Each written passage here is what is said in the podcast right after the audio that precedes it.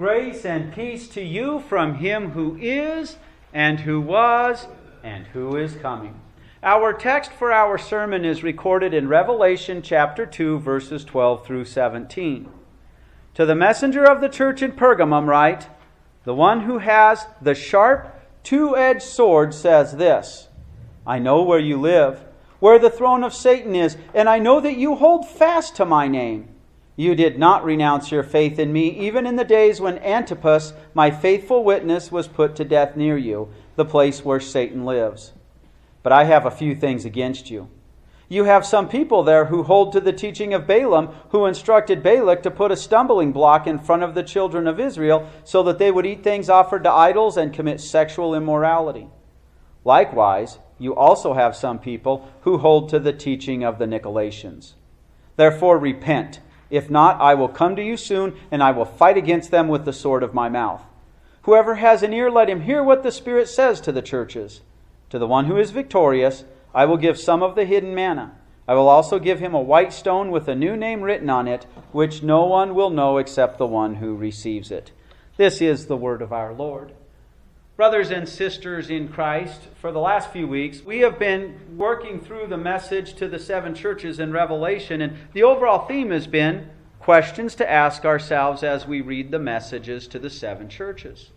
Now, as it was with Ephesus and as it was with Smyrna, in the beginning of this message, our exalted Lord has lots of praise for Pergamum. And there is something there we'll get into that we recognize there is a lot to be praised. But there's a problem.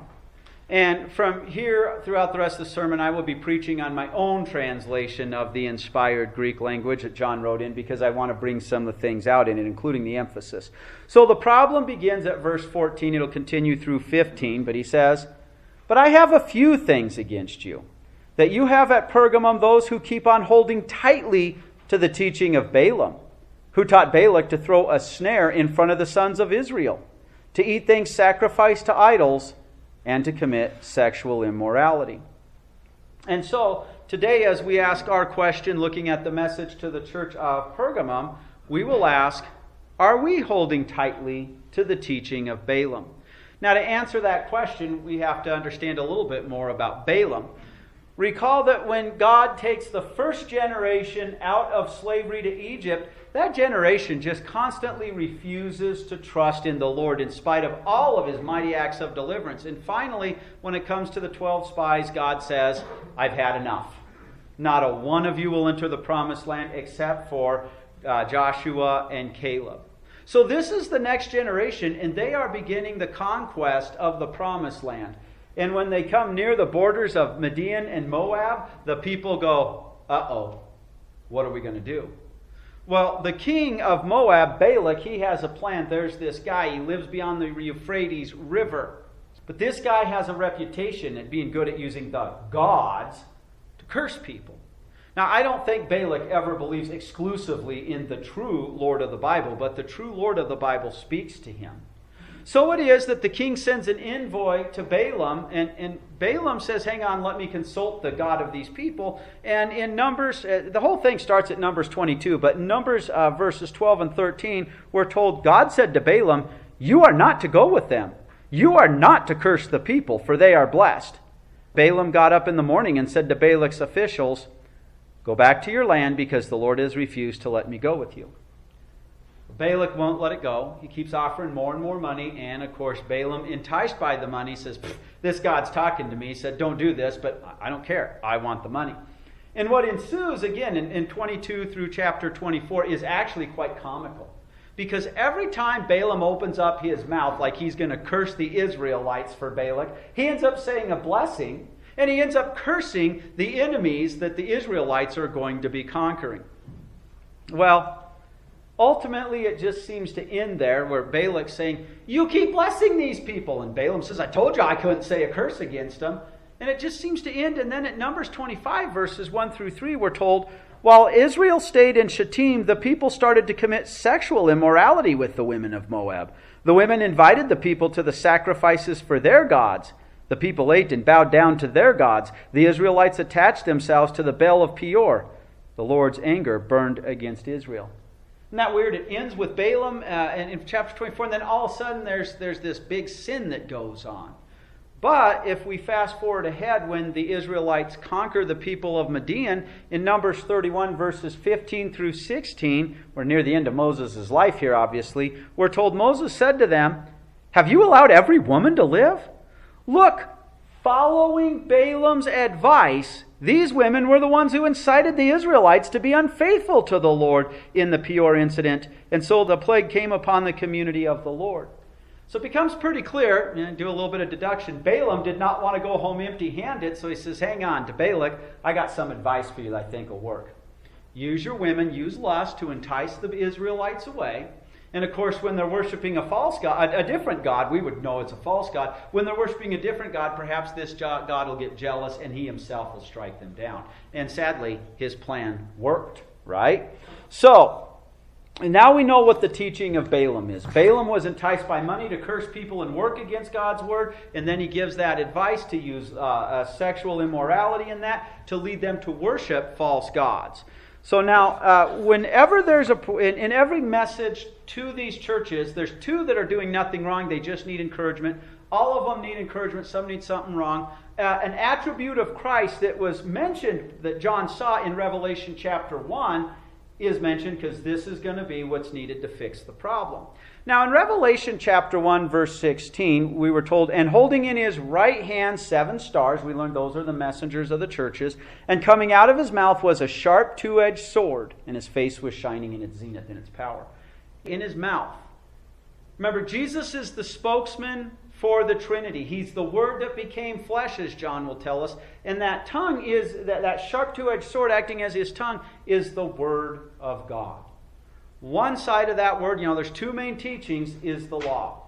The law exposes our sin. The law, if you're a sinner, the law always condemns you, it always accuses you. But the other side takes care of that sin, right, once it's been exposed. That's the good news of salvation in Christ, that God became a man and did all the work to save us. That removes our sin because when we announce that to others, the blood of Christ is poured upon them. So, our text for the church of Pergamum begins at chapter 2, verse 12, which says, Next to the angel of the assembly in Pergamum, you are to write these things. Now, let's just stop here. As I've said in every one of these, the Greek word used is angelos, which we often translate as angel. But I don't think God is sending John to write letters to angels who can appear before the throne of God. As I've said in the past, at this time, they didn't meet in one building. There was not like one gigantic church in Pergamum if you're looking for a local assembly. They were meeting in each other's homes and they would be studying the Word of God. But in every one of these communities, there appears to be a person who God has allowed, who has put to make sure that the word is being taught in its truth and purity and lead them. Now, in modern days, we would call that a pastor, right? This was not an overlord or a bishop, but this was somebody who was especially the one God had put uh, in charge of making sure the word was taught. And again, it says the assembly. The Greek word used there, ekklesia, means to call out. They have been called out of slavery, especially to the devil, to sin and death. They've been called out of the ways of this world and they've been called to be citizens in God's kingdom, God's children, members of His flock, but they've also, therefore, been called to gather together. As I mentioned, they do in their homes and stuff. So, God's plan for every one of these churches is to send His message to this one person, especially, and this person will teach the, will spread that message and make sure it's taught to the people as they gather together around that word. And that will spread to each of the various assemblies of people gathering in their homes throughout these communities. And so he says, next to the angel or messenger of the assembly in Pergamum, you are to write these things. The one who keeps on having the previously mentioned sword, specifically the one that is two edged, specifically the sharp one. Notice how the inspired Greek language emphasizes something about that sword twice. We've already covered that it's two edged, it's law and gospel, and that it's sharp. If you're going to get into a sword fight with somebody, especially the devil, would you like to have a dull sword? Or would you like to have one that's razor sharp? Because the law cuts, The law cuts away our sin because it exposes us, and the gospel completely removes our sin because it's the blood of Christ and it heals. So the point is, the word of the Lord is sharp. It is the only offensive, and it's really the only, because we got uh, other armor, but it's the only defensive weapon we need. So, as we look at that, the attribute of Christ they needed for encouragement here is, in fact, that he is the spokesman for the Trinity. It's his word. He has it, it's sharp, it's two edged. So he continues in verse 13 I have perceived where it is that you are residing, where the throne of Satan is located, and that you keep on holding tightly to my name, and you did not renounce the faith about me even in the days when Antipas, my witness, specifically my faithful one, was killed next to you guys where Satan is residing. Once again, the word Jesus uses for knowledge is I have perceived. He's seen it in the past, and so he continues knowing. And this reminds us of the attribute in chapter 1, verse 14, and his eyes were as flames of fire, which is describing his omniscience. He, uh, uh he's all knowing. But he says, I've perceived where you are residing. And then he says those scary words where the throne of Satan is located. And in fact, at the end of verse 13, he will once again say, where Satan is residing. Now, Satan is not present everywhere like God the Father, God the Son, and God the Holy Spirit are, but Satan is powerful. And the place where he is working the hardest, especially in Asia Minor, but among the, among the Christian church at this time, is Pergamum. Now, if you stop and think about that for the minute, this is where the devil is roaring, is raging his greatest war against the Christian church. It shows it's a miracle of God with that sharp two edged sword that there's a Christian to be found in Pergamum. So, that sharp two edged sword, they're right there where Satan's throne is located, where Satan is working the hardest. And he says, and that you keep on holding tightly my name. Not just holding it, holding it tightly. Now, I've said this many times the commandment, Thou shalt not take the name of the Lord thy God in vain. God's name is everything God reveals to us in His Word that He actually does for us, for our benefit, to make us His children. So, God the Father, that name tells us that He is our heavenly daddy, that He's ruling over creation for us. The name Jesus tells us He is God who took on human flesh and saved us. So, by saying you're holding tightly to my name, they are not forsaking the word here, right? And it's interesting. Next, he says, and you did not renounce the faith. Literally, the Greek language says you did not denounce my faith. Now, he's not saying they denounced Jesus believing in himself. And so, a lot of people translate this as faith in me, and I would definitely want to understand that. But the fact that this seems to be used parallel with the name of God that he just mentioned, holding tightly to it, I think there's more than just having trust in Jesus. Remember, all the New Testament, except for the book of Revelation, has been written at this point, and that means all the Old Testament is definitely there. Everything they've been taught about Jesus, and they would have been taught things about Jesus more than likely, even from guys like the Apostle John, they're holding tightly to that. It's a reminder for us because lots of times people say, oh, let's just ignore this one little thing, like what God teaches us about the Lord's Supper. We'll just ignore that. And then quickly everything comes tumbling down but not them. They're holding tightly. And he even says, even in the days when Antipas, and he says, my witness, Antipas was clearly murdered as a martyr. But God used that as a witness to him. And he says specifically, my faithful one. Antipas was faithful, was killed next to you guys where Satan is residing. We couldn't say with 100% accuracy, but probably he would have been, before his death, one of those angelos, one of those messengers that would be a, today a modern day equivalent of a pastor in Pergamum. The point here is the attribute of Christ they needed is his word. And we see here to deny or ignore any of God's word is actually to deny Christ because they didn't deny one teaching of Christ. And when we put that all together as we ask the question, are we holding tightly to the teaching of Balaam?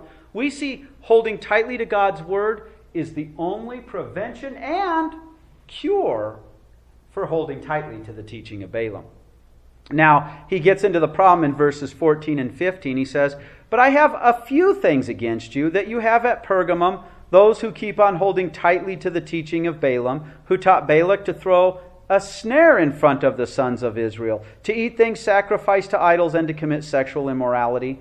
Accordingly, you yourself even have those who likewise keep on holding tightly to the teaching of the Nicolaitans. Now, the teaching of Baal there, when he says uh, he taught Balak to throw a snare in front of the people of Israel. The Greek word that I translate as snare is, you know, like sometimes you take a, a trap to catch an animal, and maybe it's a stick that holds a box up or something, and you put some food on it, and the animal grabs it and actually knocks the trigger, the stick itself out, and then it's trapped, right? Balaam knew what the snare was going to be that would catch the people. And that was what he taught them. And then after that, in verse 15, he says, Accordingly, you yourself, talking the whole group of believers as the bride of Christ, one group there in Pergamum, even have those, not all of them, but those who likewise keep on holding tightly to the teachings of the Nicolaitans. Now, we encountered the Nicolaitans in the message to the Ephesians in Revelation chapter 2, verse 6, where they were commended because he says, You hate the teaching of the Nicolaitans, and I do too. This is the only thing we know of about the Nicolaitans today of what they taught. And he says, accordingly, there are some who likewise keep on holding tightly to the teachings of the Nicolaitans. Seems the Nicolaitans themselves are teaching things that gets people to commit sexual immorality and worship other gods. Now we can understand how this can happen. Uh, if you take, for example, uh, Paul's letter to the Corinthians, he has to address the fact that there are people who say, Last week I was worshiping that false God, and now you're offering me chicken from the butcher? Am I okay, okay to eat this? And, and uh, of course, you know, sometimes they would like kill a chicken, they'd read its guts and say, This is what the gods are saying. We know they're false gods. And then they'd give the meat, and the butcher would sell it because that was fresh meat, right? They didn't have refrigeration. Paul says, It's okay to eat that so long as it doesn't burden another brother or sister in Christ's conscience. But what happens when you start reasoning, therefore, it's okay for me to go directly to an idol feast and worship that idol and eat meat that, for that idol? That seems to be what the Nicolaitans are doing, and that's definitely what's going on as people are following the teaching of Balaam. And what about the sexual immorality? Again, if we look at the letter to the Corinthians, there's that one guy that guy, he, he understood his sins were forgiven, but he forgot that God's law was not, eh, was not completely nullified. It still tells us holiness. And so he says, You know, Christ has forgiven me. I'm free from the law. I can have sex with my stepmother. And he went around town bragging about it. What we can deduce about the Nicolaitans and, the, and, likewise those who would then be following what Jesus labels the teachings of Balaam, and he includes the Nicolaitans in that, is many of them are probably thinking that way. Look, Jesus forgives me. So I can go to these idol feasts. Besides, I know they're not real. And a lot of those idol feasts even led, led to, to sexual perversions and stuff that they thought were worshiping that God. And so you end up with people saying, I can sin. It's okay. Jesus has forgiven me, and he will forgive me. And that's a warning for us. Because oftentimes we as Christians can say, well, Christ will forgive me, therefore I can run into this sin. Now, we all have sins that we struggle with, and often by the day lose our struggle. I call those pet sins. It's one thing to struggle with the sin and lose the struggle for the day when the sinful nature gets its sucker punch in. It's another thing to run in and embrace that sin and, and, and wallow in it and, and excuse away, saying, It's all right, Jesus will forgive me. So, what we want to get out of this is as we, as we ask the question, Are we holding tightly to the teaching of Balaam? We see holding tightly to God's word is the only prevention and cure, but we also see using the forgiveness Christ has won for us as an excuse to sin is actually to deny Christ. Now, in verse 16, Jesus tells those who are guilty of that sin what they're to do of it. Verse 16, Therefore, change your mind. Now, that's the Greek word for repent. They're to change their mind. They're to stop thinking it's okay to run in and just wallow in this sin like a pig wallows in the mire, excusing it, saying, Christ will forgive me, and start saying, No, Christ has forgiven me. I don't want to commit this sin. And he says, Now, if you do not change your mind, again, that would be repent, then I am coming to you quickly, and I will wage war with them. Now, notice how that's said he says the singular for the whole congregation, I'm coming to you quickly. But he doesn't hold the whole congregation accountable there. He says, I will wage war with them. That's the ones who are guilty of falling into the teaching of Balaam, and, and some of those would be the Nicolaitans. But he also then he uses a preposition, what he's going to use to wage war, but it's the one that's for exclusivity. This is the only tool he's going to use. So I will wage war with them only with the prior mentioned sword of my mouth. He's going to wage war, but what's he going to use? He's going to come at them with the law. And if they repent, he'll give them the gospel. Let's remove that sin. Gone. No problem. But if they don't, all he has for them is law. Now, notice he says this to the whole congregation while he focuses that the ones he's going to wage war with are the ones who are committing the sin. It's a reminder for us. When we have a brother or sister in Christ who is embracing a sin, God does want us to talk to them about it. Now, we got to be careful. We don't need to be busybodies sitting there staring at our neighbors and taking notes like spies all the time. But when we know a brother or sister in Christ is embracing a sin, we've got to point it out to them. That's the true loving thing. So, holding tightly to God's word means we will repent and we will admonish those who do not. Now, here's probably a good time to say, yeah, we got that law and we got the gospel. But if we had somebody come to our church, a couple uh, who were living together and they weren't married, and they were new to Christianity, the way I would deal with that sin with that couple would be totally different than if I had a student I'd had in catechism 10 years ago who now is shacking up when I know I have taught them the commandment Thou shalt not commit adultery, and explain to them keeping the marriage bed pure means God wants to bless sexual intimacy, but only between a man and a woman who are married together. And I tell my catechism kids, if you commit that sin, because right now, you know, for example, people are living together a lot and our culture is encouraging that, I tell them, I will not be easy on you because I know I've taught it to you. It's even one of the questions I ask on examination Sunday. So again, we got to be careful. It's not even playing favorites. In both cases, a couple who are, who are from the world, new to Christianity, comes and visits us. I got to take the time to build this up and teach it to them. Somebody who already knows better, who's saying, ah, it's okay, they don't care, or they're embracing the sin, yeah, I'm going to be much harsher with the law right away. But again, for the person who repents, we have the good news of salvation in Christ. So we see holding tightly to God's word means we will repent and admonish those who do not. Now, in verse 17, once again, he says, The one who keeps on having ears is to hear what the Spirit is saying to the assemblies. And every one of these messages has that. All believers, because we all have ears, are to listen what he's saying to all the churches. It's meant for all of us. And then again, he says, To the one who keeps on conquering. And every time we've had these messages, I've pointed out how do we conquer? Christ has already won eternal life for you. So when we come to the Word, we hear the Word, we stay in the Word, that nourishes our new man, and that keeps him strong to fight the sinful nature so that we don't forfeit what's been given to us. So he says, To the one who keeps on conquering, I will give to him, that's the conqueror, from the manna which has been hidden, and I will give to him a white stone, and upon that stone a new name has been written, which no one has perceived except the one who is receiving it. What is this manna that's been hidden? I read about people who get to Revelation and they try to claim things like the manna that was put in the ark, and maybe the ark's hidden in Ethiopia, and all kinds of goofy things. But you know, we already know what the manna is that's been hidden. After Jesus fed the 5,000, Remember, they were going to force him to be their bread king. They wanted to say, More bread!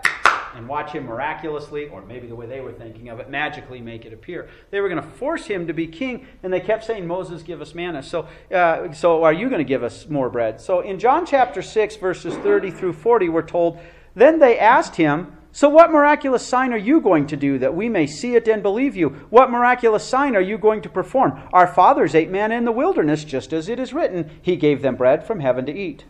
Jesus said to them, Amen, amen. I tell you, Moses did not give you the bread from heaven, but my Father gives you the real bread from heaven. For the bread of God is the one who comes down from heaven and gives life to the world. Sir, they said to him, give us this bread all the time. I am the bread of life. So now we know who the manna of heaven is. It's Jesus. And he continues, the one who comes to me will never be hungry, and the one who believes in me will never be thirsty. Even the people in Pergamum who are clinging to the Word of God, in spite of the devil's work there, they're always nourished by the Word of God. Then he continues, But I said to you that you have also seen me, and you do not believe.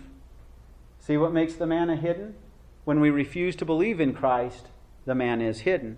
But he continues, Everyone the Father gives me will come to me, and the one who comes to me I will never cast out. For I have come down from heaven, not to do my will, but the will of him who sent me. And this is the will of him who sent me, that I should lose none of those who he has given me, but raise them up on the last day. For this is the will of my Father, that everyone who sees the Son and believes in him may have eternal life, and I will raise him up on the last day.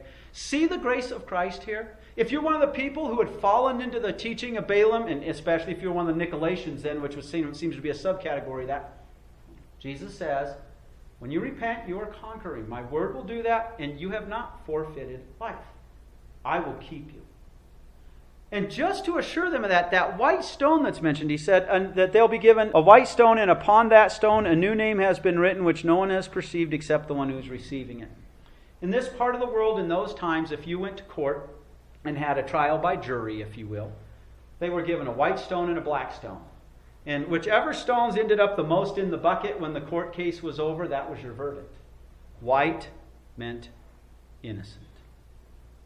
And of course, for us Christians, we know white is the color of righteousness, Christ's righteousness.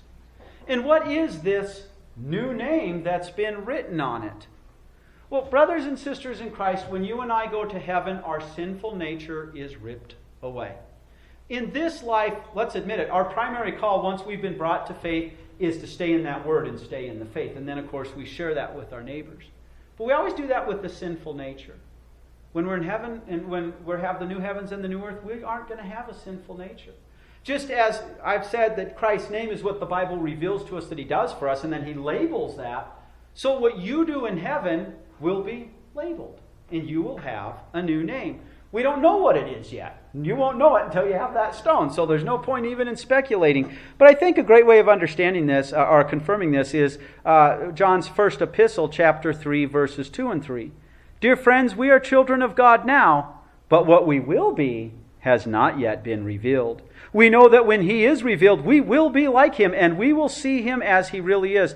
Everyone who has this hope purifies himself just as Jesus is pure. So, again, if you were one of those people who had fallen into this sin and you repented, how wonderful to be reminded Christ has forgiven you, and there's a place for you in heaven. So, the last part we want to get out of this is holding tightly to God's word means we will conquer by hearing and using his word. That's what works repentance. So, as we've asked the question today, are we holding tightly to the teaching of Balaam? We've seen holding tightly to God's word is the only prevention and the only cure. Using the forgiveness Christ has won for us as an excuse to sin is to deny Christ. Holding tightly to God's word means we will repent and admonish those who do not. And holding to tightly to God's word means we will conquer by hearing and using his word. Amen. Now may the God of hope fill you with complete joy and peace as you continue to believe, so that you overflow with hope by the power of the Holy Spirit. Amen.